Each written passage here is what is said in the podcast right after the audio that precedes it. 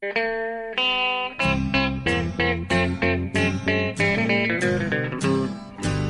out there, we're on the air. It's hockey night tonight.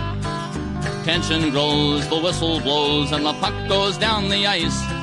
The goalie jumps and the players bump, and the fans all go insane. Someone roars, Bobby scores at the good old hockey game. Oh, the good old hockey game is the best game you can name.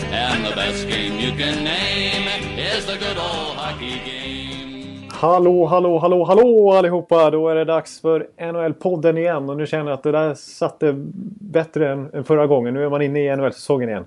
Det är avsnitt nummer två, nummer 72 totalt för NHL-podden. Och vi, eh, ja, god morgon bjuder man säga. Det är lite tidigare för dig borta i New York än vad det är för mig. På eftermiddagen i, i på Sport Sebastian-redaktionen i Stockholm. Hur är läget? Jo tack, det är förmiddag och jag är pigg och kry. Ja. Jag är uppe tidigt på morgonen jag, som en torped. Ja, jag är imponerad över, över din dygnsrytm. Alltså. Du har en oerhörd förmåga att kunna vara uppe sent och sen så bara uppe så liksom bara flyga upp på morgonen. Nej, kanske Ja. inte flyga upp men du är uppe i alla fall. Jag är som en mjölkbonde. ja. Eh, Men eh, ja, nu känns det mer normalt. Du sitter där i, Sebastian i Stockholm och jag sitter vid eh, skrivbordet eh, på Manhattan. Förra veckan sågs vi i Stockholm Ja. för en exklusiv eh, eh, face-to-face-podd. Exakt. Men nu, eh, nu, nu är vi tillbaka i, i vanliga rutiner. Back det to the känns, pod Det känns roots. som det är på riktigt. Ja, nu känns det nästan som det är på riktigt. Det är så här det brukar vara. Eh, att vi, vi, vi kör den här varianten. Ja, det blir lättare för mig. Jag känner att du inte sitter och tittar på mig hela tiden. Nej, Jag precis. Du blir psykad. Ja, det blir det. Ja. Ja, men... Eh, veckan varit då sen, eh, sen sist? jo, men det har varit en, eh, en bra vecka. Jag hade ju, som sagt, då hade jag haft mycket semester fram till det. Så nu har jag eh, kört rakt in i, i gängen här igen. Jag eh, blev, blev sent igår för mig på jobbmässigt. Det var ju en så kallad 1-4 förlust mot Österrike som jag fick eh, jobba lite med där. Ja, den satt jag faktiskt och såg här i soffan på amerikansk TV. Gjorde det? Ja. Det var inte mycket att hurra för det. Nej, det var inte mycket att hurra för. Det har inte känts likadant att titta på svensk fotboll sen, svensk landslagsfotboll sen, sen Laman Arnesson var förbundskapten på 80-talet. Men det ska vi inte gå in på här. Nej, det känns som att... Eh, eh, ja, det, det, det, kan bli, det kan bli knöligt. Det, det kan bli smalt. Ja. ja, jag, jag har varit tillbaka i nu snart, ja det är en knapp vecka. Mm. Eh, ja, nästan en vecka. Och eh, ja, det var en trevlig resa tillbaks över Atlanten. Tre NHL-proffs ombord på SAS-kärran. Patrik Hörnqvist, Filip Forsberg och Mattias Ekholm. Och de var alla eh, lyckönskade av piloten när vi hade landat ute på Newark. Är det väl sant? Vilken eh, stjärntripp alltså. Vilken flight. Ja, han, piloten så önskar vi NHL-stjärnorna ombord en, en eh, lyckad säsong. And Mr. Per Burman is also on Nej, display. han, eh, nej hade han, han hade ingen koll på podd och blogg. Nej, det är för dåligt. Jävla pilot. Nej. men det kommer... Det var, jag tyckte det var trevligt. Ja, men det, det, Det- Men det är så. Det är den här tiden på året från eh, slutet av augusti, början av september. Det är då alla eh, europeiska NHL-proffs åker tillbaka för att förbereda sig för kamp, kamperna. exakt. Man bör- börjar se nu att det twittras ut bilder på Facebook och överhuvudtaget på eh, lagens hemsida. Nu är det informal skate på gång här. De är Ja. givriga att komma igång så de kör liksom eh, lite på egen hand nu i respektive NHL-stad här. Ja. Så det är ett tips för de som vill se svenska NHL-stjärnor live. Det är att flyga till eh, New York och Chicago från eh, eh, Stockholm och Köpenhamn. Eh, ja, den, här, den tiden på året. Ja, precis. Och det och, exakt, de åker samtidigt. Sen så är det ju faktiskt så att de tränar ju rätt mycket ihop på somrarna också. Oavsett vilket lag de tillhör där borta. Så, Ja, oh så att de, de blir ju polare liksom. Det är klart de tar samma kärra till USA sen. Den största, ja, det är en stor grupp i Stockholm och en, i, i, en stor grupp i Göteborg. Ja, Och Stockholm är det ju då alla som är i regionen där och tillhör olika lag. De, de har ju i, i Segeltorp heter det där de är. ja precis. Det är inte så långt ifrån mina hak. Nej, och där har ju den legendariska Pudding då. Eh, till Kronors mångårige materialförvaltare som ser till att de får komma in i en hall där. Och det är alla från... Det är Kronwall och, och Landeskog och Hagelin och, och ja, alla som är i närheten av Stockholm. Ja, precis. Exakt. En, en, Det finns, det, det finns ingen eh, sån eh, rivalitet som är så hård så de inte kan träna ihop. nej, det är klart. Det är klart. Ja, precis. De är ju... he- Storbunten av dem är ju stockholmare trots allt och har spelat ihop i junioråldern flera av dem också. Så Det, Ja. det är klart de kör ihop. Men det är många. Ja. Mm. Håll är det många som tränar med, med klubbarna de eh, har varit tillhört eller bor i samma stad som är killarna i Leksand till exempel, Filip och Jakob De La Rose och, och, och så, de tränar med Leksand. Och uppe i Modo tränar, eller i Örnsköldsvik tränar ju alla de, inte alla kanske, men många av dem tränar med, med Modo på försäsongen. ja, precis. Jag vet att Victor Hedman till exempel har, har tränat med Modos A-lag. Det hottar ju upp den svenska försäsongen lite grann också. Att eh, Victor Hedman glider runt där på Modoisen liksom. Ja, Kommer säga. Ja, men nu... är- Vi, vi kommer... du ska in i säsongen också. Vi har lovat nu, det är fyra, fyra poddar kvar tills eh, det är dags för seriestart. Och då hade vi väl tänkt att eh, det passar jävligt bra att gå igenom division för division då. Precis, vi utlovade det förra veckan där, vi kör nu eh, ja, Atlantic, Metropolitan och vad blir det? Central kanske och Pacific. Ja. I den ordningen Ja. ungefär. Och vi börjar faktiskt med Atlantic idag. Och vi går igenom lag för lag och tittar. kanske inte blir något stenhårt eh, eh, eh, tips gjutet i betong. det, det, det tänker jag återkomma med i, i, i bloggen, men det kommer väl att avslöjas här var jag lutar. Ja, jag ska nog i slutet här försöka ge mig på ett tips på Atlantic. Jaha. Jag har ju faktiskt precis fått eh, eh, The Hockey News stora årsbibel. Det är ju alltid underbart. Supertjockt, magiskt nummer om alla lag med tips och så vidare. Eh, och det är mycket ambitiösa genomgångar. Så jag, jag, jag har på fötterna här. Ja, det har det. ja. ja, det är bra. Men vi, vi kör väl eh, vår klassiska. Vi är ju väldigt trogna till bokstavsordning. Ja, precis. Så att eh, då är det helt enkelt, om vi då ska köra Atlantic, då blir det ju Boston. Boston Bruins. Som vi kör igång, som får inleda våran eh, slags preview här. Ja, och det passar väl bra eftersom det har hänt... Eh, det var en dramatisk sommar för Boston Bruins. Ja, det har det ju minst sagt varit. Det, Jag hävdar att det Boston vi har känt eh, under den här deras framgångsera på 5-6 år. Ja. Det Boston Bruins finns knappt längre. nej, det kan jag hålla med om. Det, det är svårt eh, att ta sig an detta Boston alltså, för de har ju fortfarande mycket byggstenar kvar. Alltså, klassiska spelare som jag har lärt känna här är Bergeron och Krejci som har skrivit nytt kontrakt och det är Chara är ju kvar trots allt och det är Tukarask i kassen liksom. Det, och det är Marchand och så vidare. Det, det är ju mycket, det är mycket Boston kvar men samtidigt är det, är det en... Ja, sen, bara sen Sweeney tog över här och det, så har, den här sommaren så har det ju hänt så pass mycket så man har väldigt svårt att definiera vart, vilken riktning det här Bostonlaget är på väg egentligen. Och det känns ju nödvändigtvis inte som att det är positivt. Nej, det, är, alltså det finns ju en, en del av, av the core finns ju kvar då. Framförallt i form av Bergeron och en åldrande Chara. Och, Ja. och, och Krejci tillhör den också. Ja. Eh, men eh, sådana som eh, en sån oerhört eh, utpräglad Boston, en sån som man förknippar så mycket med Boston som Milan Lucic är borta. Ja. ja. Eh, och eh, ja, fram, så vet vi att eh, den stora chocken i, i, i samband med draften var ju där att Doug Hamilton försvann till Calgary.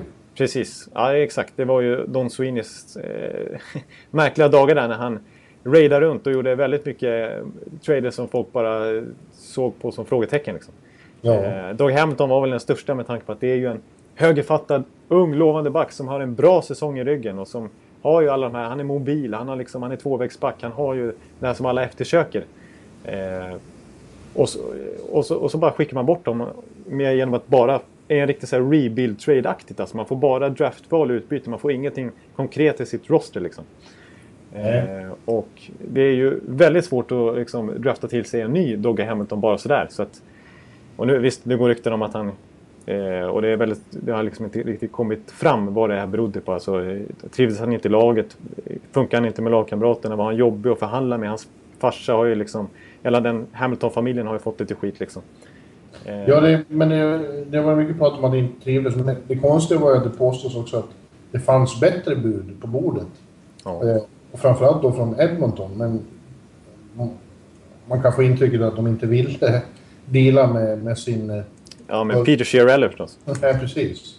Eh, och inte är livet lättare för honom. Jag vet inte. Nej, Nej men äh, även äh, Carl Söderberg har försvunnit, Gregory Campbell, Riley Smith, Bartkowski. Äh, det är pjäser ändå som, som har betytt mycket för Boston.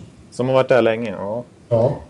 Och de har inte fått in, känns det som, så särskilt inga pjäser som förstärker laget i alla fall. Nej, inte nödvändigtvis mot sina, de som de har tappat i alla fall. Alltså, Beleski är ju en liten chansning. Eh, det blev ett femårskontrakt, ett långt avtal, men lite, eh, lite mindre capita än vad vi fasade för. Det var ju snack om 5 miljoner, att hans krav, och så blev, landade det på någonstans, vad blev det, 3, 3 någonstans? 3,5? Mm. Eh, och, och, visst, det är ju, han har ju lite Boston-karaktär. Det är också lite av en power forward och en rakt på målspelare. Gjorde ändå över 20 mål förra säsongen och framförallt ett starkt slutspel. Eh, sen gillar jag även, jag, jag måste personligen säga att jag gillar den här, jag vet inte, jag, jag tror att majoriteten tycker tvärt emot mig här men jag gillar ändå Jimmy Hayes-traden, Jimmy Hayes mot Riley Smith. Eh, för Smith är ju en, en skickligare spelare med för, förmodligen högre potential. Men Jim Hay, Jimmy Hayes, om, om de skulle få in... alltså, nu är det svårt att verkligen prata om den här Boston-auran längre med tanke på att då, de har gjort sig av med till exempel Lucic. Men Jimmy Hayes känns ju som en riktig Boston-spelare. Han är född i trakten, han har den här stora kroppshyddan, det här raka, hårda spelet. Så att jag tror att det är en bättre fit för Boston än vad Riley Smith var, som ju faktiskt hade en lite sämre säsong i fjol.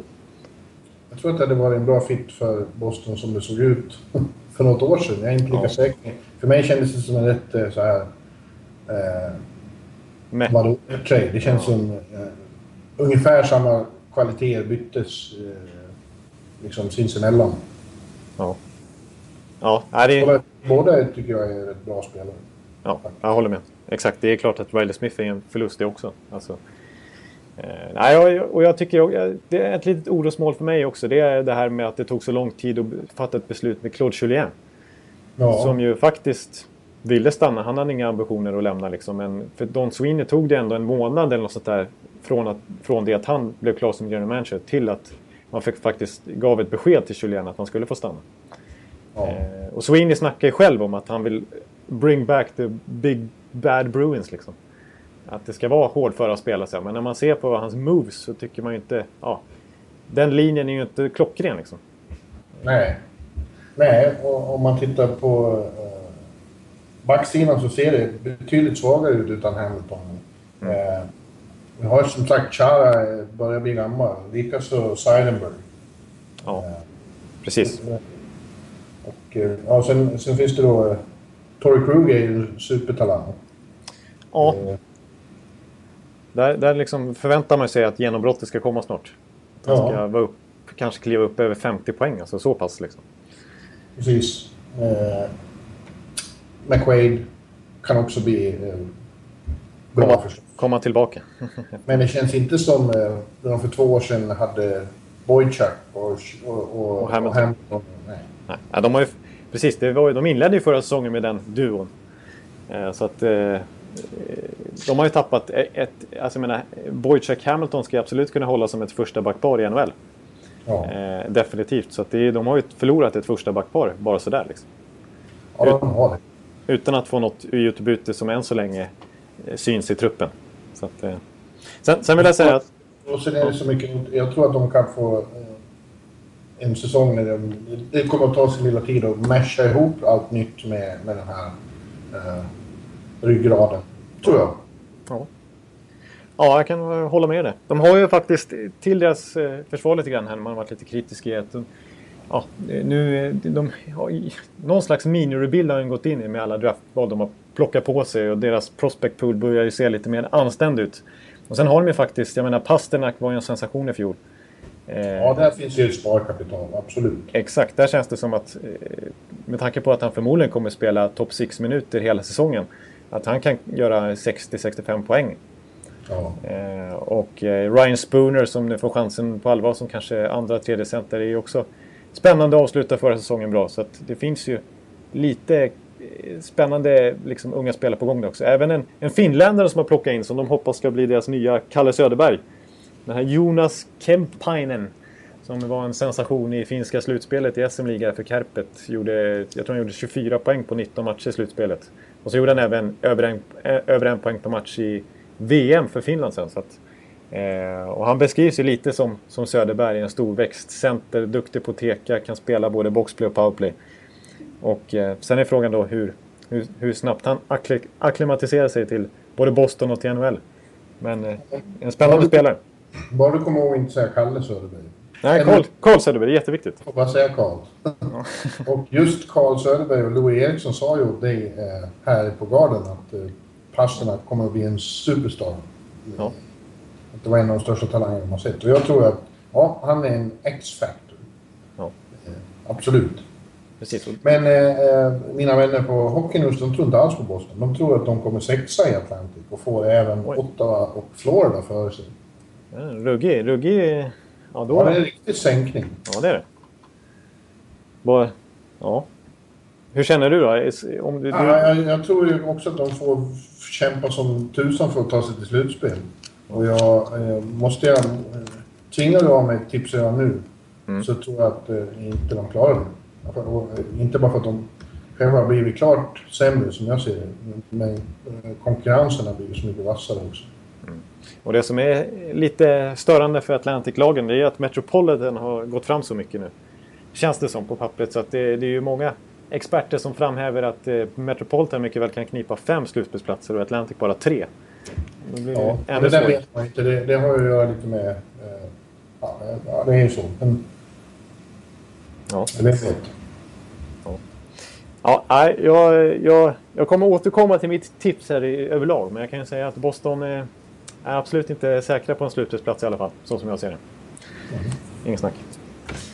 Nästa lag så är det mer positiva känslor kring. Eh, trots att de kanske inte kan påstå att de är redan nu bättre än vad Boston Bruins är. Men eh, jämfört med hur det har sett ut de senaste säsongerna så, så eh, har Eh, atmosfären i Buffalo blir en helt annan efter den här sommaren.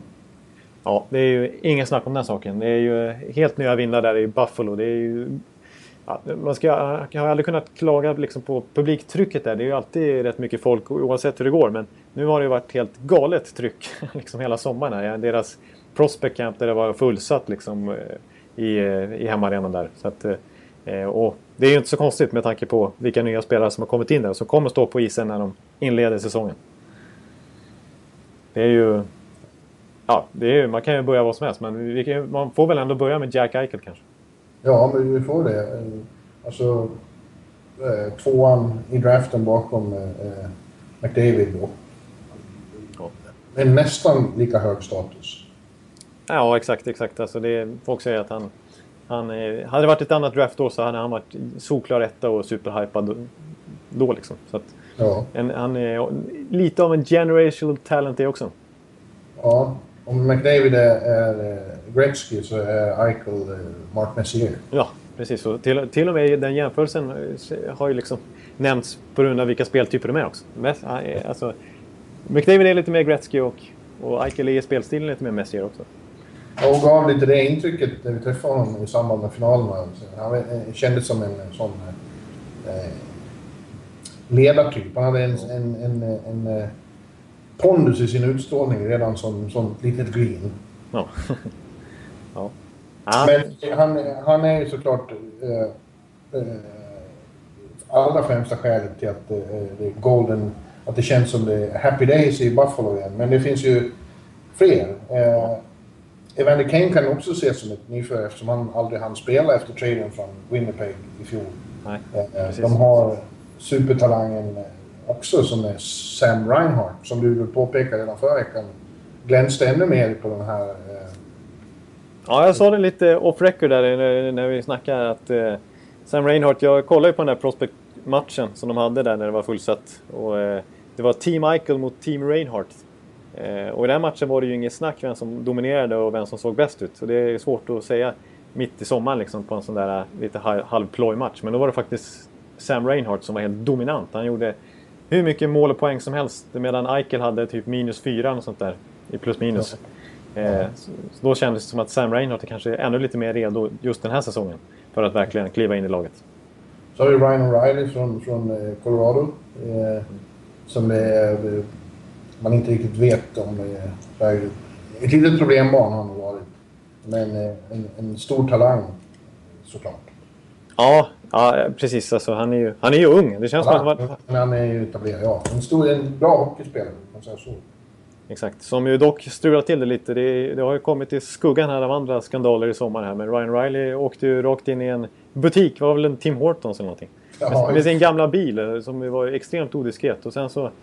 Eh, som inte det räckte liksom så försöker han fly också. Från platsen. Han springer ifrån sin lilla bil där som han just har lagt upp på Instagram. Så det var ju inte succé. Bara, bara någon vecka efter att han hade blivit tradad och skrivit på det här monsterkontraktet. Så det var ju verkligen ingen bra start. Känns väldigt uh, O'Reilly. Ja. och sen nästan eh, störst av allt, nästan, är ju att de har Dan Bilesman som ny coach också. Ja. Och jag vet att du gillar Bilesman. Ja, gör inte du det?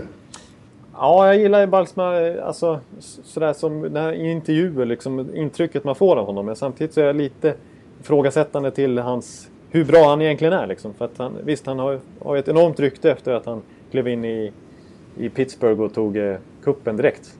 Ja, eh, men det är sju år sedan nu. Det är sju år sedan nu och, och precis. Och han hade inget bra slutspelsfacit med Pittsburgh efter det. De åkte ut mot lägre placerade lag varenda år. Och eh, i OS, OS där fick han inte ihop laget med USA heller 2014. De hade ett fantastiskt lag men det slutade med vad blev det, 5-0 i bronsmatchen mot Finland. Och spritt ja. hela gruppen. Så att, eh, ja, fast fram under gruppspelet var han ju väldigt lyckad där också. Ja, Precis det var det. Ja, vi får se. Nu, nu, tror inte jag att han behöver bekymra sig om det än. Eh, hur det kommer att gå inom slutspel. Eh, de är absolut på uppgång och kommer att gå betydligt betydligt bättre än de här senaste två fiaskosäsongerna. Men eh, det är ännu ett bra steg kvar till de är slutspelsfärdiga tror jag. Framförallt för att eh, på backsidan ser det inte så imponerande ut. Nej, precis. På backsidan har de faktiskt inte lyckats förstärka alls i princip.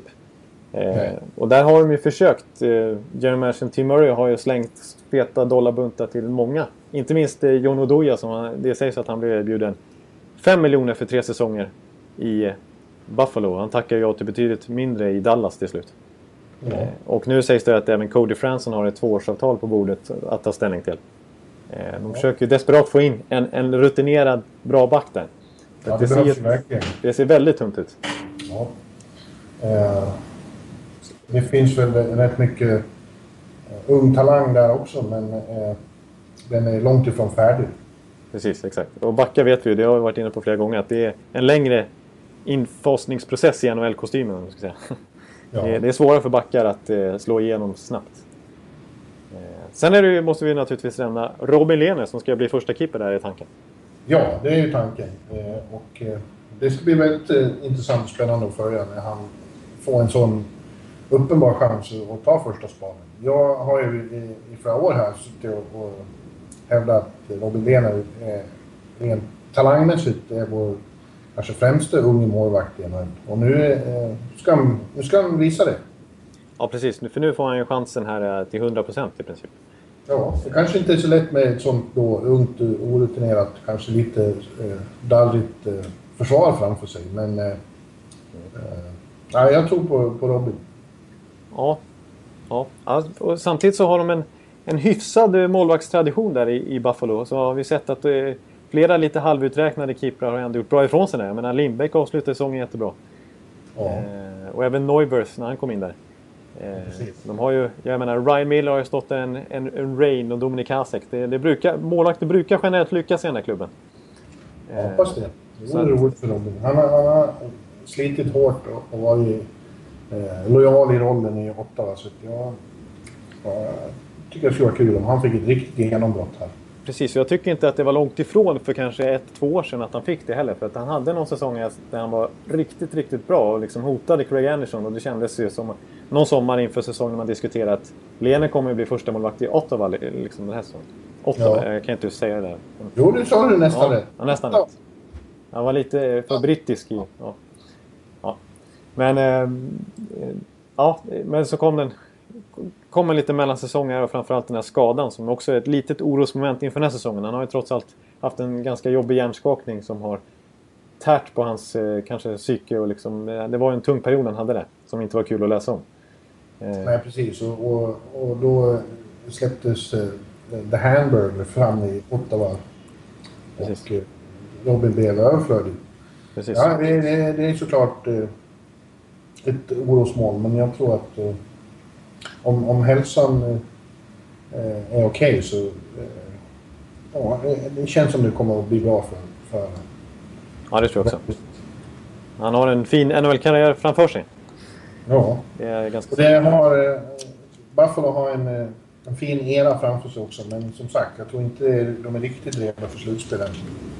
Nej, det tror inte jag heller. Jag tror, jag tror de tog strax över 20 segrar förra säsongen när de tankade i princip där. Nu i år tror jag att det kan bli kanske 35 eller något sånt där, men det brukar inte räcka till slutspel. Utan det blir en, en klar uppryckning, men eh, absolut. Och det kommer absolut inte vara någon strykpåse, utan man kommer få kämpa när man åker till Buffalo, när de kommer till sin egen hemmaborg. Men, men det kommer liksom inte räcka riktigt i den, där, i den här jämna striden som det kommer att bli. Jag tror att det kommer bli superjämnt i Atlantic. Ja. Eh, Det kommer bara skilja några poäng där och jag tror inte Buffalo har den där extra pushen just i år för att klara det. Nej, om, eh, om jag får nämna eh, Hockey News då som eh, håller väldigt kär som du märker. Så de, Ja. eh, de tror inte heller att Buffalo går till slut, men de tror inte att de blir sist heller i divisionen. Så att det kommer att bli. Ja, ja jag, har, jag förstod hinten men jag håller, håller med om den också. Vi kommer komma in på den. Bara det är ju ett, eh, ett stort framsteg Ja, exakt. i norra New York. Ja. Men då, går- då flyger vi bara tvärs över sjön. Då hamnar vi i Detroit. Exakt. Eh, ett, ett lag som jag tror faktiskt eh, mer på än vad jag tror många andra gör. Jag tror att det är hyfsade, hyfsat positivt, positiva tongångar i Detroit. Och framförallt är det förändringens vindar med tanke på att Mike Babcock inte ska stå i båset längre. Eh, men jag tror på det här nya, inom situationstecken, Detroit. Faktiskt. Det gör faktiskt jag med. Jag, jag, när, när förra säsongen tog slut efter den här eh, serien mot Tampa Ja. och eh, Babcock eh, så småningom försvann så då, hade, då trodde jag nu, nu kan det nog vara slut på den, den här eran, Detroit-eran. Eh, men som de skötte sommaren sen och, och, och nya tränaranställningar så jag, jag har också en väldigt påfallande positiv eh, känsla kring Detroit faktiskt. Ja, ja. Och jag tycker faktiskt att, att, de blir lite, att de blev lite bortglömda förra säsongen också. Eh, med tanke på att de bara in, hamnade trea i, i Atlantic och att eh, det var mer snack om Montreal och Tampa. Och att de åkte ut mot Tampa direkt där.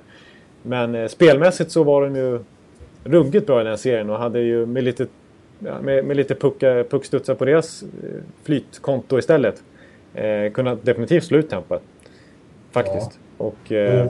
dessutom... Grundserien, första halvan av grundserien i fjol så spelade de ju eh, sin bästa hockey sen, sen eh, 08 och 09 vill jag minnas att jag satt och Ja, sa. just det. För Precis. Vi, exakt. det kom, de kom av sig lite under andra halvan men som sagt, sen var de gjorde några matcher där mot Tampa var riktigt, riktigt bra också. Precis. Och de, eh, rent poängmässigt så var de inte så långt ifrån Montreal Tampa i grundserien heller. Så att, eh, de är, ja, och det känns verkligen som att deras lilla rebuild eh, on the fly, eller man ska säga. Som de, har, Ja. som de har gjort här utan att behöva åka ner i diket, som Buffalo till exempel. Eh, har, har liksom... Eh, ja, den är, den är, den är nästan, inte över, men den är liksom... Många av de här nya unga killarna har verkligen etablerat sig som core-killar. Alltså, jag menar Gustav Nyqvist som ju har skrivit, skrivit ett nytt kontrakt i sommar också. Eh, och Thomas Tatar och hela gänget Denny de Kaiser. Eh, nu känns det nästan som att Peter Medasek är första keeper där också.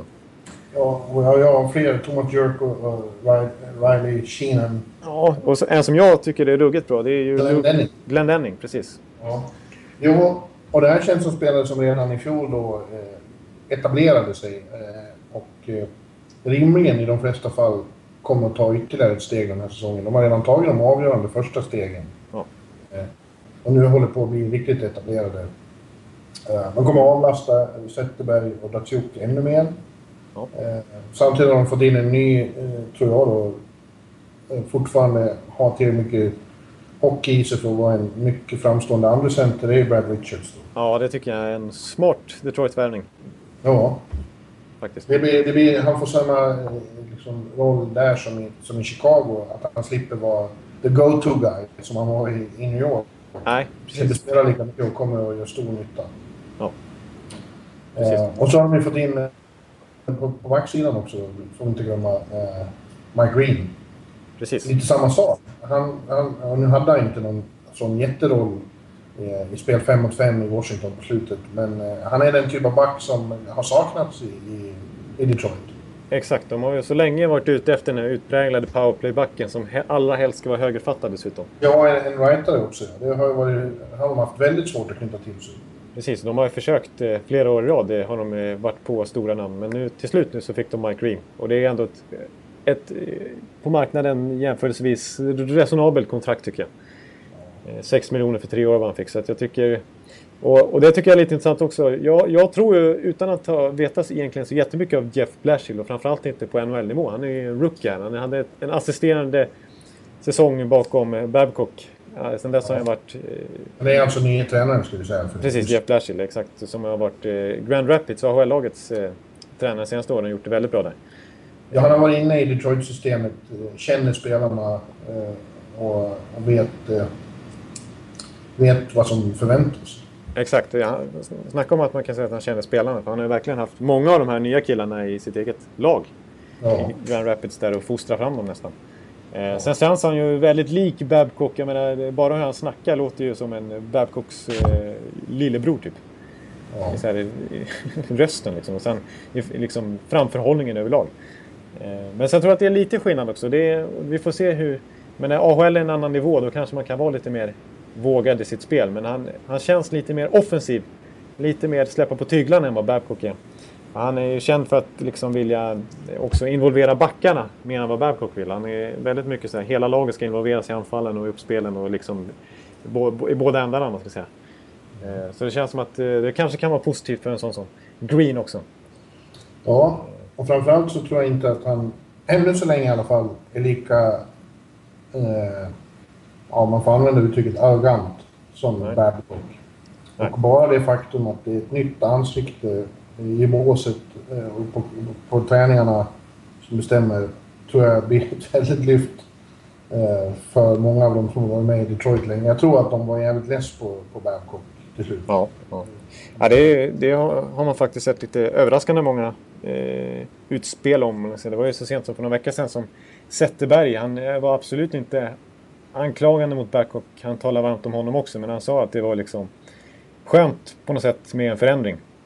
Att, Ja, jag tror att det betyder väldigt mycket. För jag tror att det... Eh, ja, de var less på honom helt enkelt. Ja. Det var dags. Ja, för det har ju, det har ju framförallt du varit inne på flera gånger, du som har känner Detroit-spelarna rätt bra där, att han är ju stenhård i nyporna. Han är inte så lätt att ha att göra med på daglig basis. Liksom. Nej. Nej, där har man förstått att eh, och den Babcock vi i media får se är inte riktigt samma Babcock som spelarna får se bakom kulisserna. Nej. Det framgick ju också lite under den här eh, Ja. Road to, to Winter Classic. Man hade några svavelosande utbrott där. Som man Ja. igen från, från eh, hans förehavanden med media i Detroit. Exakt, ja. Nej, jag tycker det känns spännande. Mm. Eh, En X-faktor här för att ta en sån igen, är Johan Franzén. Precis. Som ju faktiskt siktar på eh, spel eh, rätt snart. Alltså, Ja. så, eh, kanske i oktober redan. Ja, jag hoppas, hoppas han, han är på väg tillbaka efter ytterligare en hjärnskakning som förstörde förra säsongen. Det fanns väl de som befarade att karriären var över. Men han har gjort klart att han vill avsluta på sina egna villkor och ska försöka igen. Hoppas verkligen det går bra. Det är en, en förträfflig person. Väldigt rolig och, och bra att göra med. Underfundig humor och han har ju varit en, en eh, institution i, i, i, i Detroit. Och bara hoppas att ni inte åker på någon ny smäll. Nej, verkligen inte. Han har ju dominerat Instagram här i sommar. Han, har- ju- det finns ju fler exempel, men bara för någon vecka sedan så, så la Detroit själva upp någon bild på sin Instagram. Eh, med typ, eh, eh, med, jag tror det var en bild på Franzén när han åkte runt där någonting. Här är, han, här är Franzén ute och kör informal skate.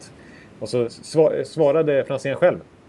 Han Ja. skrev typ “Somebody tell that gin- Ginger to eh, just quit playing”. Ja. Ja. han är som sagt väldigt rolig. En annan X-factor, jag lovar jag ska sluta använda det uttrycket direkt. Det, det var, jag är influerad för mycket av, av hockey nu. Så här. De har ju liksom... De har en kategori som heter X-factor. Ja, ja, jag ska sluta med det. Men eh, det är att de har en, en väldigt intressant rookie också i Teemu Pulkinen. Pulkinen. Ja. Finländaren. Han var magisk i AHL i fjol. Inte lika bra när han fick chansen i NHL, men där finns det väldigt mycket potential. Precis, jag, jag, kan inte, jag har inte siffrorna framför mig just nu, men jag tror nästan att han, han kan till och med ha vunnit skytteligan i AHL. I alla fall varit i närheten av, trots att han spelar betydligt färre matcher än många. Han måste ha... 65 mål gjorde han. 65, 65... 65 mål. Mål? Ja. Är det sant? Ja. ja det låter helt bisarrt. Nej, 65 mål the past two seasons. Ja, jag tänkte det. Ja, precis. ja. ja. men då tror jag faktiskt att han är... Då är det liksom inte 80 matcher varje säsong heller, utan det är... Han har ett enormt målsnitt i AHL. Eh, och man ja. väntar bara på att han ska liksom visa upp de takterna i NHL också, för att han är fullständigt alldeles för bra för AHL. Och där har ju Blashill coachat honom och gett honom mycket förtroende. Ja. Sen har de även eh, andra eh, X-Factors, nu snodde jag det uttrycket också. Eh, Dylan Larkin är ju en sån där som man förväntar sig ska kanske ta, ta plats i, i NHL i, nu också. En jättespännande amerikan. Eh, som själv har sagt här, läste, jag läste det idag tror jag. Eh, att han, en av anledningarna till att han lämnar college redan nu för att liksom, ja, i förtid för att gå till NHL. Det var just för Jeff Blashit, För att han hellre vill spela för honom än för Babcock. var undertonen ungefär. Ja. Så att, eh, och så har de ju Anthony Manta som ju var lite flopp förra säsongen men som är också en supertalang. Som, som ska bli en ny core-spelare i framtiden är tanken. Ja, och vi vet ju det att de har varit väldigt bra på att slussa in spelare underifrån som har fått lära sig Detroit-systemet och Detroit-andan Exakt. Eh, i minor leagues. De är, de är praktexemplar på det här med att man inte ska ruscha in sina talanger utan man ska lära sig systemet, man ska ta något hundår i AHL. Sen får man jobba sig upp i hierarkin i, i NHL. Och det är ju väldigt många som har lyckats på den vägen. Liksom. Ja. ja, det kommer nog bli... Jag tror på en eh, rolig säsong i The Joe. Ja, jag kan ännu säga att jag är helt säker på slutspelsplats för Detroit faktiskt. Ja, den 25 i rad. Ja, det är helt... så är det 25 året, det är ju enastående. Enastående faktiskt. Du, nu ska jag gå... Jag har kaffe på Jag måste gå och hämta en kopp. Så jag tycker du kan börja prata om nästa lag som eh, ja. vi har. Down South i Fort Lauderdale. Ja, precis. Exakt. Det ingår ju i här NHL-podden att Bjurman måste ha lite kaffe. Annars, så, annars kommer det inte hålla hela vägen. Så att det är Florida Panthers helt enkelt eh, som gäller nu. Ett, eh, ett lag som är, som är ruggigt spännande på pappret. Det finns ju mängder av talanger i det här laget. Eh, de har ju rebuildat i flera år. Och nu känns det som att de har så många pusselbitar på plats att de borde kunna sikta betydligt högre i tabellen än har slutat eh, normalt sett under organisationens tid. Men eh, det har inte hänt så mycket i, på nyförvärvsfronten faktiskt. Vi har ju redan pratat om Riley Smith, Jimmy Hayes-traden. Ja. Eh, och där tycker jag faktiskt, jag var lite förvånad ändå för jag tyckte Hayes hade någonting, någonting som inte Florida hade. Han var just den här powerforwarden. Eh, just, annars tycker jag att det är väldigt mycket så här, eh, små ettriga spelskickliga killar. Jag menar Trocek, Pirri, Barkov, Huberdo. Hela, hela den ligan liksom. Ja, de har Jagr. Och de har Jagr ju förstås. Som och, är ageless. Och de har tittat norrut i sin delstat och sett hur framtidens hockey ser ut. Ja. Eh, I framtidens hockey betyder ju det här med storlek inte lika mycket som tidigare. Det har ju Tampa bevisat. Ja, det är i och för sig sant. Det, det, och det ser man ju prov på väldigt tydligt i det här slutspelet som var faktiskt. Ja. Att det är den offensiva hockeyn med liksom den kreativa hockeyn som är den vägvinnande. Den kvicka och tekniskt skickliga, ja. ja. Och där har ju verkligen Florida Panthers så det räcker att bli över nästan. Jag tycker de har extremt många spelskickliga spelare. Eh, och det finns sån enorm potential. Alltså, man väntar bara på den här eruptionen. Man på, eh, på många andra killar. Så jag menar Huberdo som var Calder Trophy-vinnare för några år sedan. Och som avslutade förra säsongen starkt när han spelade med Barkov och, och Jagger. Det var en superkedja faktiskt den sista månaden av NHL. Där, där finns det ju enormt mycket potential tycker jag. Och även i Barkov väntar man ju bara på att han ska komma upp i 60-70 poäng istället för att ligga på 40-50. Eh, Och, så, och, och Jagger är ju är inget frågetecken för mig när han är 43-44 år. Alltså. Han är ju, det känns som att han kommer vara, hålla den här nivån i flera år till. Eh, ja, jag tror han tycker väldigt mycket om att vara i Florida. Ja. Att han, han på något sätt eh, levde upp igen när han kom dit förra säsongen. Han var ju otroligt bra slut på förra säsongen. Hade enormt bra sådana här fancy stats. Eh, ja, avancerad statistik liksom. Och, och eh, han lyfte ju hela laget där. Det, det var en pusselbit som, som Florida verkligen saknade.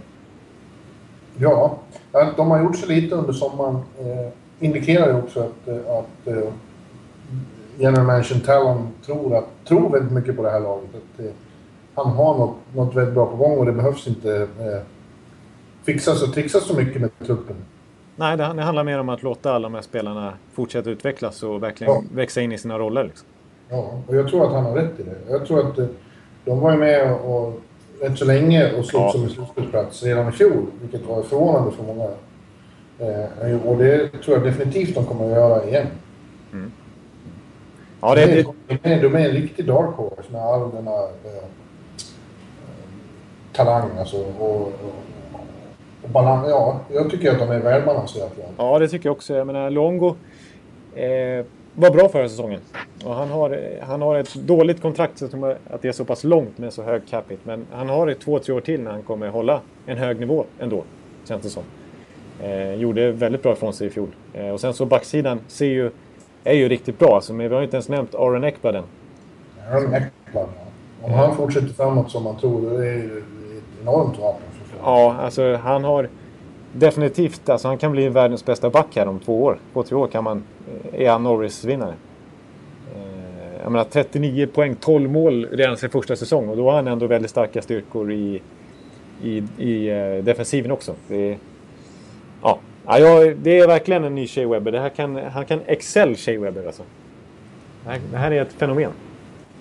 Ja, och sen Jagr. Jag vill komma tillbaka till honom om, om att... Eh, jag tror att han... Eh, anledningen till att det gick så bra på slutet, jag tror att han trivs oerhört. Dels är det, som jag var inne på många gånger, väldigt angenämt eh, klimat. Trevligt att bo i, men det är ingen press ifrån det heller. Det är ingen media som jagar honom. Så han får vara rätt mycket i fred. Ja. Och jag tror han trivs utmärkt med det. Ja, jo, det, det stämmer nog faktiskt. Han är ju ver verbal och social och liksom eh, skön i, i media, men man har förstått att han kan få nog av det också. Och då kanske ja. det är skönt på äldre dagar att få ta lite lugnt i pensionärsstaten Florida istället. Jag hoppas bara att det enda jag saknar i Florida är en svensk. Och det är ingen riktigt på gång heller, så vi får hoppas på någon trade under, under vintern. Ja, just det. Ja. Vi får dit någon ja. trevlig svensk. Ja, nej men det... det eh, alltså visst, det, det som är lite tråkigt med Florida också, det är just det här, det här kassa publiktrycket där. Att det är så pass tomt där i arenan. Ja, men det är ju det. För, ja, visst. Det är väldigt tråkigt. En, en så fin arena, men den ligger ju... Det har vi varit inne på. Den ligger ju... Hemskt. Helvete. Eh, den ligger sämre till än Friends. eh, och eh, hade den legat någon annanstans, närmare Miami eller närmare Fort Lauderdale så, så hade det varit en annan sak. Och, och grejen är att när de går bra, när de går till då kommer folk. Ja. Så låt oss hoppas att det sker. Ja. Och jag tycker faktiskt att organisationen i sig känns stabilare än på länge för att de har ett, ett bra ägarskap nu faktiskt. Eh, ja, de har... bra, bra general manager. Precis, Dale Talon har jag stor respekt för. Jättebra general manager. Ja, det är han. Eh, det är han i mångt och mycket som har, har skapat det moderna Chicago. Precis, han var ju där under de åren som de verkligen jobbat sig upp ur träsket. Eh, ja. Sen fick han ingen ring som belöning tyvärr. Han lämnade ju precis då när de vann. Men Ja, och de försöker, de försöker i alla fall Florida. De ska utöka sin spanska tv-bevakning. Det var ju fantastiska klipp på när, när, när det var spanska kommentatorer i fjol. Det bor ju så pass mycket latinamerikaner där i södra Florida. Som bara Golazo de Huberto, Guardado paso de Jagar. Ja. Det här är Ekelius, det här låter som att eh, Victor... Nej då, nej. Det var inte meningen. Salsa som heter X-Factor. Ja, just det, ja, det kanske blir... Rap Victor räknar med den. Ja, först. Ja, men, ja, eh, det, en dark horse, absolut. Precis, och det är, det är som du är inne på, det är väldigt lika, lite snack om dem också. Ja. Alltså generellt i NHL, så att de, de kommer vara lite underskattade i år igen, trots att de med all sannolikhet kommer vara bättre än förra säsongen. Quality sleep is essential for boosting energy, recovery, and well being. So, take your sleep to the next level with Sleep Number. With a Sleep Number smart bed, you can individualize your comfort level and enjoy a better sleep night after night. JD Power ranks Sleep Number number 1 in customer satisfaction with mattresses purchased in-store. And now the Queen Sleep Number C4 smart bed is only $1,599, a saving of $300 only for a limited time.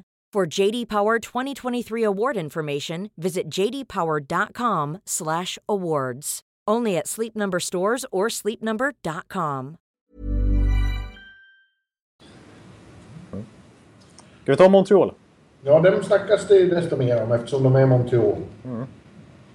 Uh, en uh, kanadensisk klenod. Ja.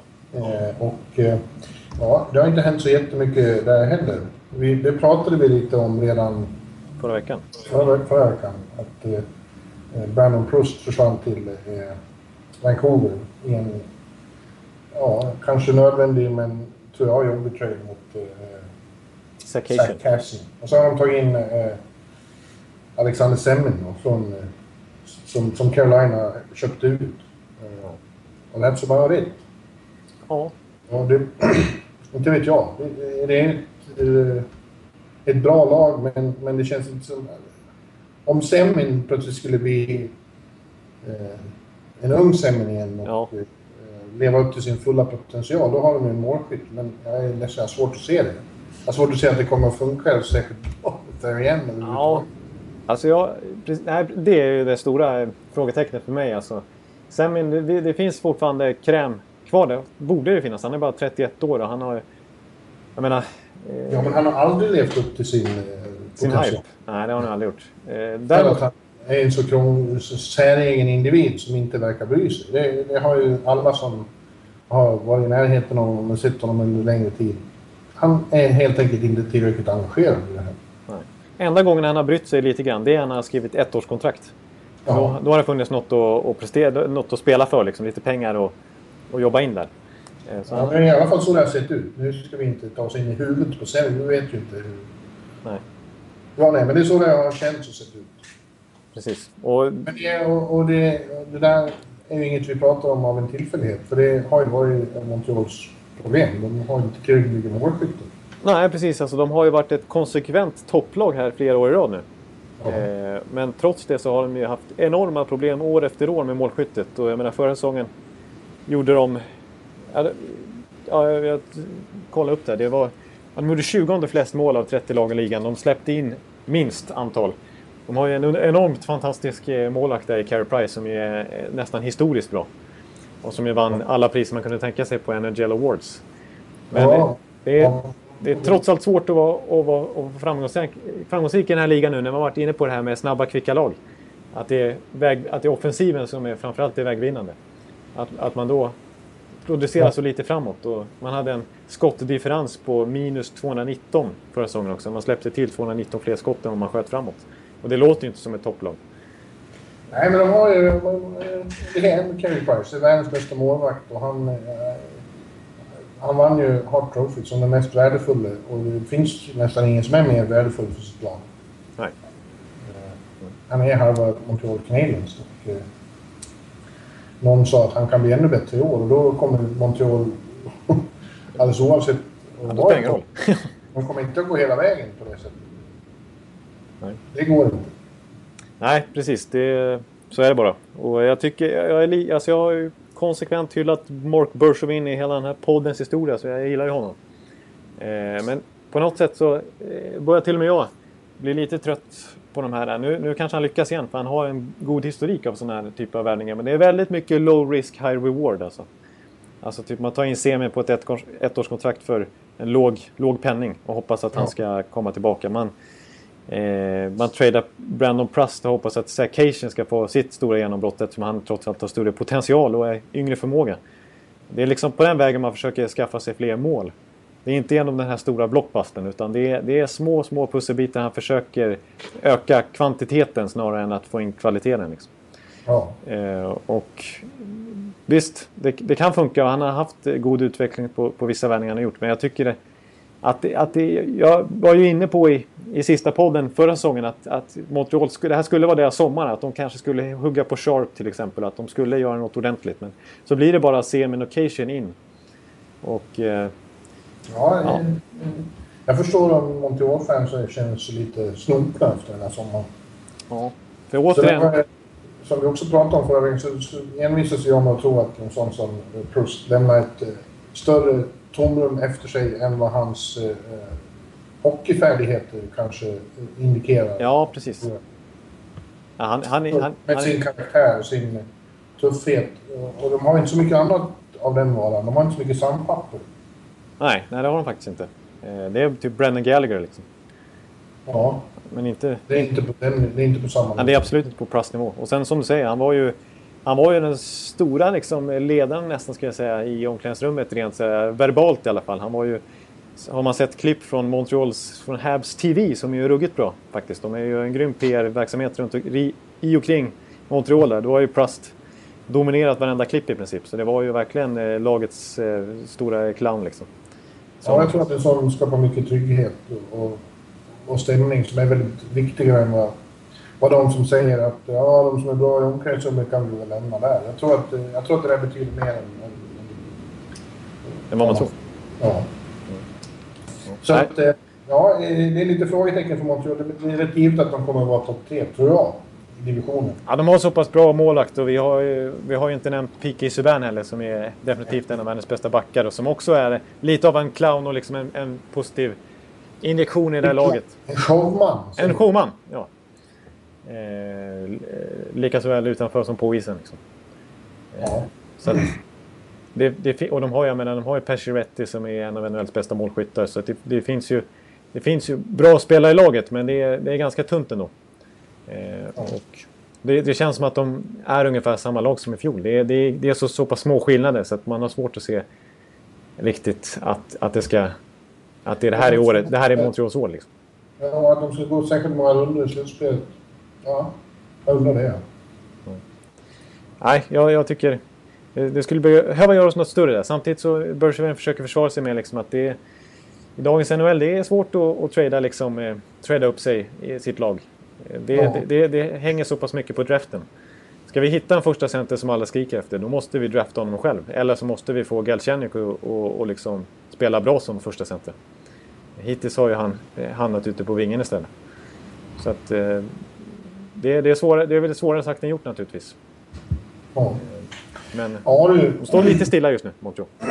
Det gör det här i, i, min lägenhet också. Jag var tvungen att slå av fläkten för att du skulle vara nöjd med ljudet något sånär här. Ja, något sånär. Det är väldigt hett och fuktigt i New York just nu så nu, bör, nu börjar det kännas att du tvingar mig till det. Ja. du får sitta och lida det. Ja. ja. Men ja. Grusa jag på. med att du ska få uttala nästa lag vi ska prata om. Ja, precis. Eh, då ska vi se. Ottawa, Senators. Yes! Titta, där satt den. Ja. Det kommer, det kommer snart. Det kommer, det kommer. Efter hård sommarträning. Ja. Exakt. Där har det inte heller hänt särskilt mycket under sommaren. Nästan ingenting. Nej, precis. Eh, där, det är lite Florida-känsla kanske att man, man hoppas att de unga spelarna ska ta ytterligare kliv. Ja. Och eh, det, är, det är svårt att... Jag tycker de är svårbedömda. Det är svårt att avgöra om den här helt historiska eh, finishen förra året som ju pågick i nästan hela eh, vårsäsongen. Ja. Eh, om den var legit eller om det bara var en fluk. Ja, det är exakt det vi undrar. Om det ska nu bli en sophomore slump. Det är exakt. Ja. Precis. Eh, och eh, jag tycker det är mycket svårbedömt. Det är mest svårbedömda laget i, Eastern Conference, skulle jag säga. Ja, för det kan peka både hitåt och ditåt faktiskt. Det är jättesvårt att veta. Men jag måste ändå säga att jämfört med den eh, gemene man kanske, eller den, den, den generella expertisen vad de har uttalat sig om, så, så tycker jag... Jag har en lite positivare känsla för Ottawa än de flesta tror jag. Jag tycker ändå att jag, jag, de kommer naturligtvis inte bara köra på så som de gjorde under vårsäsongen i, i, en, i 82 matcher nu. Och det, det, tog ju stopp redan i första rundan mot Montreal där. När de blev lite avslöjade på något sätt och Hamburglar var ju inte i närheten på lika bra. Ja, och kanske bränslet tog slut lite också. Lite, de hade, precis. De hade ett bra slutspel sen jul. Exakt, eh, både fysiskt och mentalt på något sätt. Ja. Eh, men samtidigt så... eh, Ja, jag har blivit väldigt imponerad av Dave Cameron, coachen där, som ju är en riktig juniorcoach. Han har ju varit i, i mängder av juniorlag och coachat JVM-laget för Kanada och varit framgångsrik och sådär. Och man märkte ju liksom vilket förtroende han ger unga spelare, hur de växer under hans styre. Jag menar, Chris Phillips, Colin Greening och, och David Legwan och sådana spelare, de blev ju petade i princip av honom. Och så var det istället, nu ska du Mark Stone in och köra det här och nu ska du Curtis Lazar, du blir ordinarie liksom. Och eh, Patrick Weirkosh får spela första powerplay liksom. Och Hoffman. Och Hoffman, precis. Det var liksom, eh, och alla de eh, växte ju verkligen. Även Mika Zibanejad och Kyle Turris och sådana lite äldre killar. Absolut, si- för Zibanejad, jag skulle vilja beskriva förra säsongen som hans genombrott. Ja. ja. Alltså precis, verkligen etablerad topp 6-spelare får man ändå säga. Ja. Och nu ska Cameron, det är hans första hela säsong med laget. Ja. Exakt. Nu, han får sätta sin prägel redan på första campen här när de ska gå igenom grunderna. Liksom. Så jag, ja, jag, jag kan hålla med om att eh, det kan finnas fog för din eh, optimism kring Ottawa. Ja, precis. För det är exakt och det är det liksom bara de jag nämnt nu. Jag menar, Erik Karlsson är fortfarande bara 25 bast liksom. Det finns fortfarande, kanske om det är ens möjligt, ytterligare en nivå där. I alla fall inte på väg utför direkt, utan det är väldigt många spelare som är på väg åt rätt håll. Även i det absoluta coret, men också liksom spelare runt omkring. Ja. Så att jag, jag, jag, jag har ändå en känsla av att de absolut kommer slåss om en slutspelsplats i år. Igen. Och att de inte kommer behöva kämpa lika mycket för den eh, på det viset. Eh, det kommer bli ett jämnt race där, men de kommer liksom inte halka efter i, i december. Utan, eh, Låt oss hoppas. och sen så, jag menar, Craig Anderson är också en bra keeper. Så det, det, de, har, de har en backup där om inte Hamburger håller måttet. Jag tror först, jag tror att Craig Anderson är ganska uttalad första Ja, målet. Det är sant. Eh, Och eh, eh, Hammond, om han ska undvika en sophomore slump, eh, då får han jobba, tror jag. Ja, jag håller med. Ja, men det är intressant ändå. Eh, och det är som jag var på väg att säga, hoppas. För det är väldigt roligt när Erik Karlsson är i, i, i blickfånget. Ja. För min del. Ja, det är han. Exakt. Och han är ju kanske, ja, likt P.K. Subban, en av de mest underhållande spelarna att titta på. Verkligen. Verkligen. Och eh, sakta men säkert, alltså människan vann Norris Trophy eh, gångna säsongen och tyckte ändå att han hade en sådär säsong att han inte riktigt, riktigt är tillbaks från, var tillbaks från den svåra skadan. Om, om han Nej. om han kommer tillbaks ordentligt så får tillbaks samma klipp i den foten som han har haft problem med. Watch out! Ja, precis. För, att, för det, det, det, han kom ju verkligen igång också under den här andra halvan av förra säsongen. Ja. Och alltså Ja. så, så bra. Vi, vi, vi pratar ju väldigt mycket om Victor Hedman och Duncan Keith och den typen av backar som, som går långt liksom i slutspelet. Man får se dem eh, konstant i två månader i rad. Men den, den veckan ungefär som Ottawas slutspel levde. När, alltså, jag tyckte Erik Karlsson var fruktansvärt bra alltså. Det kanske var... Ja, det var topp tre backinsatser av en enskild back i en slutspelsserie under förra året, under vårens slutspel. Jag tyckte han var grymt bra. Ja, han spelar nästan 30 minuter per Ja, just det. Han spelade så fruktansvärt mycket också. Mm. Men han har en, en spelstil och framförallt en kropp som gör att det ser aldrig ut som att han blir trött. Nej. Och så går, uttalar sig nu under sommaren här att nej, jag har inte tränat kondition överhuvudtaget. Jag blir irriterad på karln. Ja. ja, fantastiskt. Du, Ja. nästa lag ska vi inte vara så långrandiga om, hoppas jag. För då finns det lyssnare som blir förbannade. Ja, det blir ramaskri. Som heter Tampa Bay Lightning. Ja. Och eh, ja, finallaget, eh, laget som jag tror i första hand är det som spelar framtidens hockey, som är modernast i hela NHL. Och eh, de har inte heller gjort särskilt mycket alls under sommaren, och med, med all rätt. Så var, varför ändra någonting i det här laget? Ja, jag, jag suger åt mig av dina ord som du sa först där. Det är sånt jag aldrig, aldrig skulle kunna säga med trovärdighet själv. Mm. Jag, tror, jag tror absolut. Ja. Ja, men jag- det, det här är som Tampa-supporter när man verkligen är inne i, i laget där och liksom... vad säga, eh, ja, följt dem he- hela tiden. Liksom. Känns som, det, här är, det är det här året vi har siktat på. Det är nu det ska, det, det är nu det, det ska bli... Det är nu vi ska vinna titeln liksom. Eh, för att det är liksom... För, från och med nästa år så börjar ju... Vi kommer ju prata om Stamkos sen, men då börjar ju cap-problemen, då hamnar vi i Chicago-situationen. Då kommer vi inte kunna ha ett lika bra lag på pappret. Utan det här är liksom det ultimata laget Tampa Bay kan ställa upp med. Med den här generationen av spelare, med, i det här Iceman-bygget. Så det, är nu, det är nu det gäller och, och det är upp till bevis. Ja.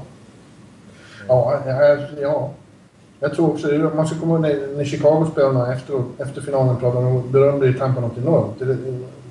Många av dem tyckte att det var det svåraste lag de har behövt gå upp mot i en final under de här åren. Här. Mm. Att de fick anpassa sig och ställa om sig för att kunna komma åt det här otroligt kvicka, skickliga laget. Ja, det vill jag ändå påstå att det var nog mer Chicago som anpassade sig lite efter Tampa än tvärtom, tyckte jag. Ja, det är det. Mm. Och det var det de sa också. Och de var oerhört imponerade av, av eh, vissa enskilda spelare. Framförallt då kanske Victor Hedman. Det östes ju beröm över honom att han... Norris-mässig? Ja, alltså även en sån som Patrick Kane sa jag att det var, han, han fick mig att åka omkring och prata. ja, just det. Så att de mumlade i båset av frustration. Ja, han var så frustrerande om mattan. Ja. Eh, så att, ja det enda problemet är ju då, det var vi inne på, har vi varit inne på slutet av förra säsongen och även förra veckan, att eh, de måste lösa situationen med Steven Stamkos. Eh, om det här drar ut på tiden med hans nya kontrakt så kan det bli eh, något som eh, kommer spöka i truppen. Det blir osäkerhet och, och oklarheter och det är inte bra. Nej, det är inte alls, alls, alls bra. Eh, för en gång, det är ju lite relief i alla fall att det har varit så, det, det är nästan värsta med den här Stamkos-såpan här under sommaren är att man inte har hört någonting. Totalt tyst från Stamkos, från agenter, från Tampas sida. Inga rykten, inga, inga spekulationer knappt. jag på att säga, från, med liksom grund. Eh, men nu har i alla fall Stamkos uttalat sig.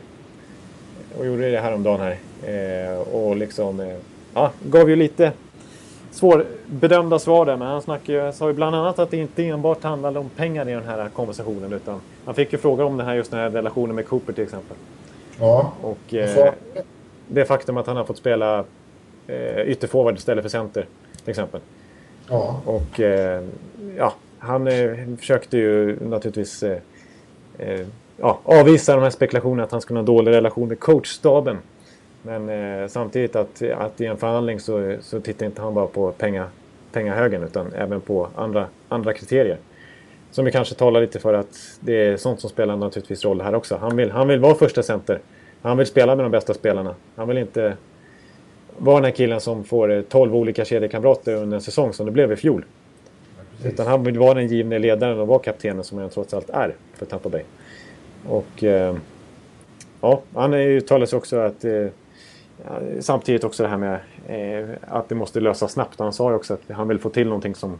Han är medveten om att det, måste, det här måste, bara bli, det måste bli bra både för spelarna och klubben. Och då, då lät det som att han svarade lite mer för den skull att han vill att, eh, att det är viktigt också att... att, han, att, att det var lite jämförelse med Chicago här att, att de har hamnat i lite cap-problem också. Han, man kanske inte kan bara skrika efter pengar på det vis, i den aspekten också. Om man vill vinna. Så att säga. Låt mig fråga, om det blir ett sånt här monsterkontrakt. Eh, och du, du, du, sa nyss att då redan nästa år så kommer problem. Vilka är det som kommer vara svåra att, att signa på nytt då? Är det Palat och Kucherov? Och... Mm, alltså Palat, Palat och Johnson har eh, ytterligare ett år till efter den här säsongen. Däremot så Kucherov eh, sitter och tjänar 700 000 per säsong nu. Eh, han kan väl få 6-7 miljoner nästan nästa säsong. Beroende på vad han presterar i år. Eh, Bishops kontrakt går ut och han är unrestricted free agent. Ja. Killorn. Eh, Killorns kontrakt går också ut. Ja, du ser. Det här kommer bli problem. Så det blir problem. Och sen har vi ju bara året efter, då är det Johnson, Palatto och Hedman. Så att det, det, är verkligen eh, eh, de här, det här året som, som det här laget kommer hålla ihop. För sen är det omöjligt att hålla hela, hela laget intakt faktiskt. This is the year, Jonathan. Ja, så är det bara. Så är det bara. De kommer inte att få säkert mycket konkurrens av det sista laget vi ska prata om här. Och det pratade vi väldigt mycket om redan förra veckan. Mm. Och det är ju Toronto Maple Leafs. Eh, Precis. Det gick vi igenom ganska grundligt skulle jag vilja påstå. Om allt eh, nytt som har hänt där. Ja, det var en lång harang där om, om det faktum att eh, inte minst Lula Morella har tillkommit sedan vi talades vid eh, förra säsongen. Ja. Och eh, ja, Babcock och Jacques Lemaire kom in som någon slags konsult. Med eh, Toronto Maple Devils och sådär. med, med rödvit Detroit-färg på. Eftersom Shanahan är president också. Men allt det känns ju väldigt spännande inför framtiden. Men, men laget som det ser ut just nu är ju eh, jumbo. Ja. Precis, det är liksom... Eh, de, de nämns i diskussionerna om eh, vem som ska få drafta... Komma sist som får drafta först. Ja. Det är liksom ska- vem ska få eh, vinna Austin Matthews race 2016. Liksom, det, ja. eh, det, är, det är ju ett väldigt, väldigt tunt lag på pappret och extremt rebuild byggt här direkt med korttidskontrakt som man förhoppningsvis kan trada. Eh, det är verkligen den Men typen... om, om de står för vad de säger så kommer de ju inte att trada för den här säsongen och ta in några kvicka lösningar i form av stjärnor som eh, så rentals och sånt. Nej, nej, det kommer de inte göra alls. Utan det är tvärtom. De kommer skicka bort rentals istället. Ja, Eh, de kommer ju rebuild. Ja, precis. Och det men det är lite klurigt det här liksom hur... Med det här superfront officet och de förväntningar som följer därpå och det mediatrycket som är i Toronto. Så räcker det ju inte med att komma sist liksom. Det är ju inte bra nog. Och alla vet ju att det är så, eh, så de måste göra nu med tanke på hur skev den här organisationen har byggts upp de senaste åren. Eh, att de ligger så pass långt efter på så många punkter så att de, de måste göra en, en Buffalo. En Edmonton nästan och åka ner och liksom samla på sig framtidsnamn istället. Och det är ju verkligen det som är planen. Eh, men Ja. samtidigt så Babcock, Babcock Det kommer bli intressant att se hur Toronto reagerar eh, om de börjar sacka direkt. Liksom. Jag menar publiken och media. Ja. Det är det, så som Så- laget ser ut. om de orkar stå emot. Ja, precis. För så som laget ser ut just nu så kommer det vara svackor på sju raka förluster liksom. Minst Ja. och sådär. Och det, man brukar... Babcock är en bra coach, men eh, han är för mig symbolen för att coacher ibland överskattas väldigt mycket. Ja. De kan inte göra så enormt mycket med ett, eh, ett så ihåligt lagbygge. Nej, precis.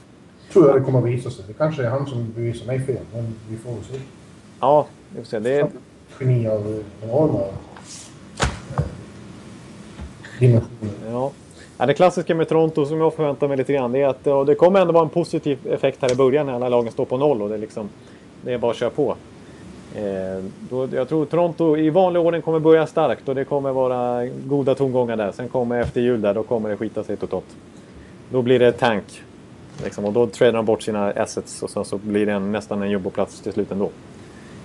Det är väl vad jag förväntar mig av Torontos säsong. Ja, Sen är frågan då, det de har ju, vi, vi var ju inne på det lite förra, förra veckan också med Nylander där.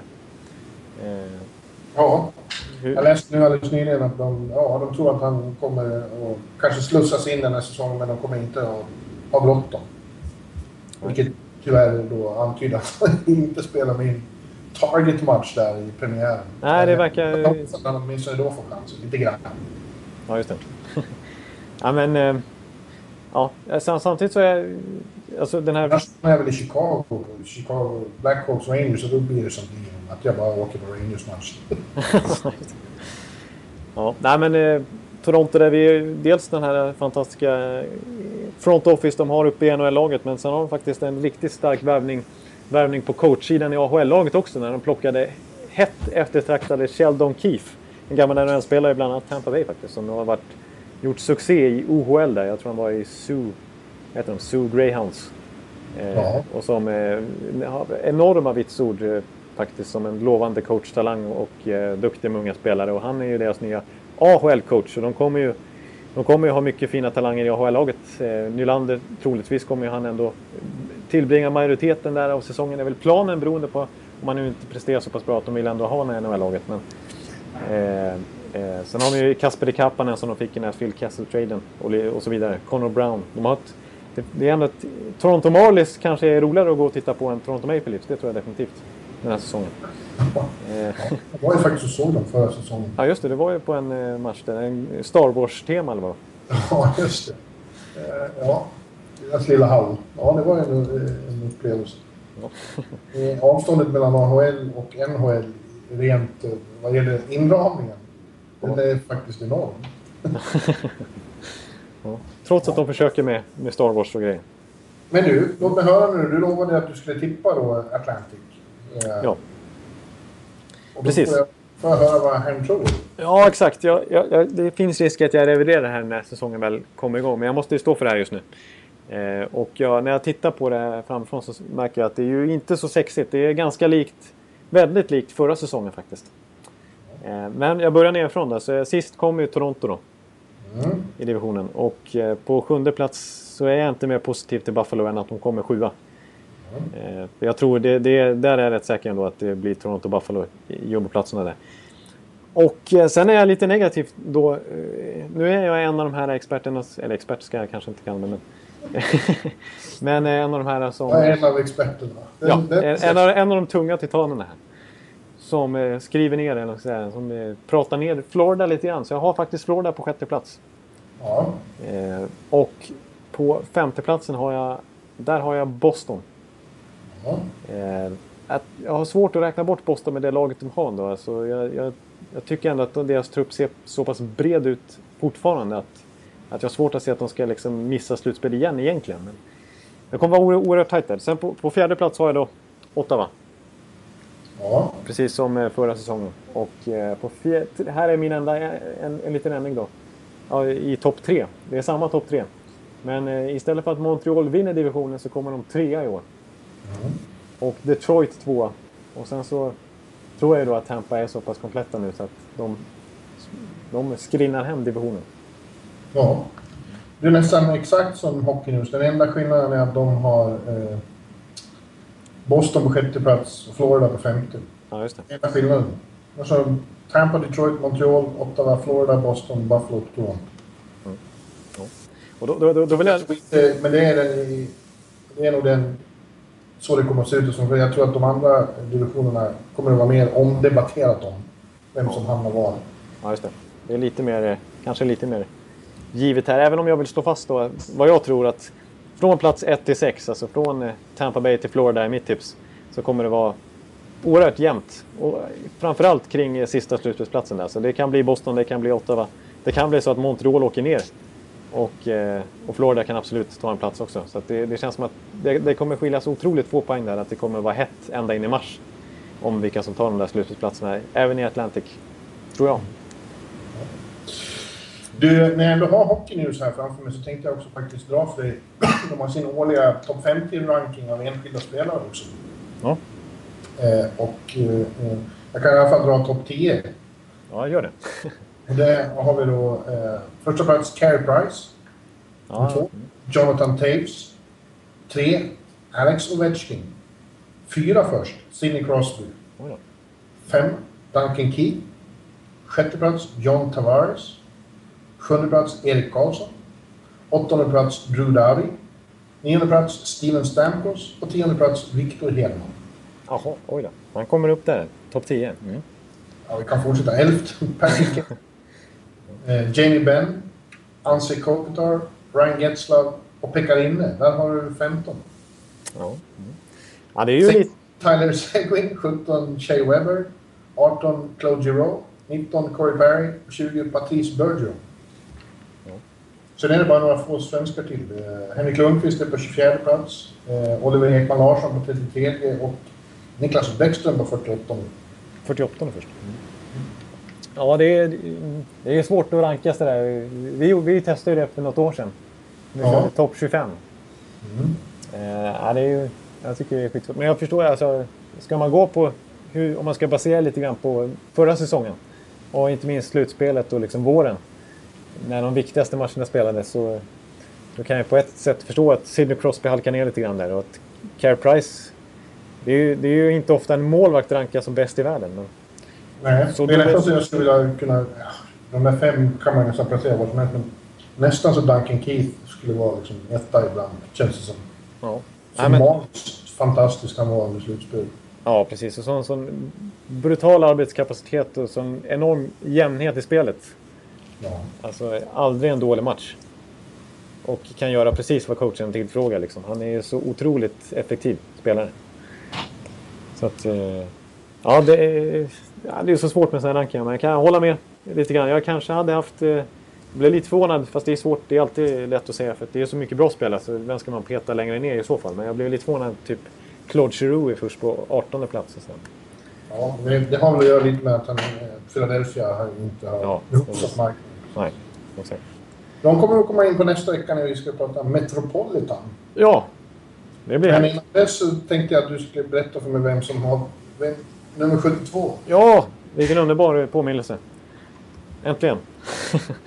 ja, eh, jag utgår från förra säsongen. Jag vet inte exakt vilka nummer som kommer gälla den här som kommer här nu. Men eh, vi har ett bra nummer 72. Överraskande bra. Bland annat den som du åkte plan med till eh, New York då. Ja, just det. Patrik Hörnqvist. Our friend Bengan. Ja, just det. Mm, 72. Det är liksom Han hade 27 i Nashville. Men det var så han fick 72 istället. en, en, en liten sån klassiker. Ja. Eh, Sergej Bobrovsky har nummer 72. Det är lite oväntat. Ja, det. Eh, sen är det ja, inte riktigt eh, samma dignitet på spelarna. Eric Cole körde det förra året. Men eh, han har ju inte ens en klubb just nu. Och Niklas Svedberg hade faktiskt det i Boston förra året. Han lämnar ju för KHL nu. Men eh, det står ju mellan Hörnqvist och Bobrovski då. Ja, Bobrovski när han är som bäst är ju, han är ju före detta Vesina-vinnare. Men jag tycker så mycket om Patrik Hörnqvist så jag säger han bara för lojalitet. Ja, vi måste ju ändå vara lite svenska i den här podden. Och det är inte helt, vi är inte helt ute och cyklar då heller. Jag menar, Hörnqvist har en stark säsong bakom sig och känns ju i, i sin prime. Ja. Du, apropå, apropå målvakter i Boston, du sa nämnde Svedberg där. Det glömde vi nämna. Jonas Månstedt Gustafsson eh, ska ju på tryout Precis, det skulle vi ha sagt. Exakt. och slåss om eh, andra spaden bakom eh, Toka. Ja, för det är inte helt säkert att Malcolm tar den där spaden. Han har inte imponerat vad jag har sett han hittills. Så jag har inte sålt på att han bara ska bli andra keeper Det finns en, det finns en realistisk chans för monstret att bli mycket. Ja, det enda tråkiga för Måns det är att eh, han har, alla har bilden av att han är för så skadebenägen. Ja exakt. Det är svårt att säga något annat än att han har varit det. Nej. Nej, det kan vara lite avskräckande. Men nu får han i alla fall chansen här på campen. Och Yes. stoppa puckarna. Det. Ja. Ja, men du, det här var väl, det var väl trevligt att komma igång med det här. Ja, Vi är nästan som är sugen på att dra Metropolitan, men vi... Nej. Vi dra monster... Monsterpodd direkt. Nej, det ska inte bli två. Då skulle vi köra mot Metropolitan. Då blir det 2.41. Ja. Det, vi, vi, vi nöjer oss eh, här vid en och en kvart ungefär. Ja, ja, ja, vi återkommer. Och tänk bara om någon vecka så får vi börja prata om de första eh, preseason-matcherna. och sånt. Ja, det, är ju, det blir gött. Det blir underbart skönt. Då börjar det på riktigt. jävlar. Men du, eh, då får jag önska dig en trevlig fortsättning på veckan. Tack så mycket. Jag önskar dig detsamma nu när du har kommit in i, i den dygnsrytmen där borta igen. Ja, Borta i Nordamerika. jag ska, jag ska eh, ta mig samman nu, eh, fixa lite grejer. Sen jag ut till Queens och går på tennis. Det är US Open. Ja, du går på väldigt- US Open. Det var det du skulle göra. Ja, det är väldigt roligt att vara ute i Flushing Meadows med, och, och kolla på tennis. Och ikväll är det Federer igen då. Och att se Federer spela tennis är som att se eh, Crosby och Patrick Kane spela hockey. Ja, ja det, det håller jag med om. Då blir Det är varm, varma kvällar och så sitta med en, en liten drink och titta på tennis. Eh, kolla på Federer dessutom. Ja, men du, eh, tack för det här. Ja, ja, tack för det här. Jag tackar alla lyssnare också. Vi hörs nästa vecka. Då blir det all over, Metropolitan all the way. Yes. Ha det så gott. Hej, hej! Hej, hej. Nu kommer det. Nu får ni vara beredda, för nu, eh, nu säger jag Jaromir Jagr. Jaromir Jagr. Jaromir Jagr. Yardım et jagen. Yardım et jagen. Yardım et jagen. Yardım et jagen. Yardım et Han har varit bra överallt han har varit. Han har varit älskad av lagkamraterna, av fansen, av journalister. Han är en av de bästa man kan ha att göra med på alla sätt och vis. Man hackar inte på Jagr i den här, i den här podden. Det ska jag ta Nej, men... Ja, vad, vad, vad, säger du om hans eh, val att skriva på för Philadelphia? En av mina absoluta favoriter som du fan inte får hacka på. Jaromir Jagr. En legendar och ledare och rutinerad. Jaromir Jagr. Jaromir Jagr. En legendar och ledare och rutinerad. Jaromir Jagr. Jaromir Jagr.